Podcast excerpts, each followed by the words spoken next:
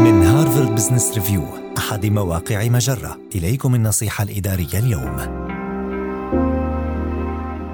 بينما تنتظر وظيفة الأحلام ابني حياتك المهنية. عندما تبدأ مسيرتك المهنية هل يجب أن تتمسك بوظيفة الأحلام؟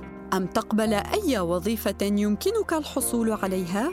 هذا سؤال مخادع وتتمثل الإجابة في المزج بين هذا وذاك. فهناك قيمة مضافة نستمدها من أي وظيفة نشغلها. لذا حرص في أثناء البحث عن وظيفة الأحلام على إيجاد مصدر رزق يكفي لسداد مصروفاتك. من خلال شغل الوظائف التي تمنحك واحدا أو أكثر من الأشياء الثلاثة التالية الخبرة أو المصداقية أو الداخل فستحتاج إلى المهارات والخبرات الفنية المناسبة للحصول على وظيفة الأحلام. لذا احرص في هذه الأثناء على البحث عن الوظائف التي ستتيح لك اكتساب الخبرة في المجال المعني. وفكر في شغل الوظائف بالشركات ذات السمعة الطيبة حتى لو لم تحصل على الوظيفة التي كنت تتمناها لنفسك.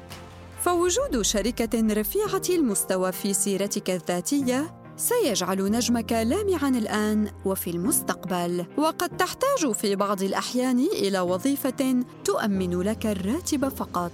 وإذا فشلت كل محاولاتك فابذل كل ما في وسعك لتأمين دخل معقول. هذه النصيحة من مقال هل يجب على الخريجين الجدد قبول أي وظيفة أم انتظار الوظيفة المناسبة؟ النصيحة الإدارية تأتيكم من هارفارد بزنس ريفيو أحد مواقع مجرة. مصدرك الأول لأفضل محتوى عربي على الإنترنت.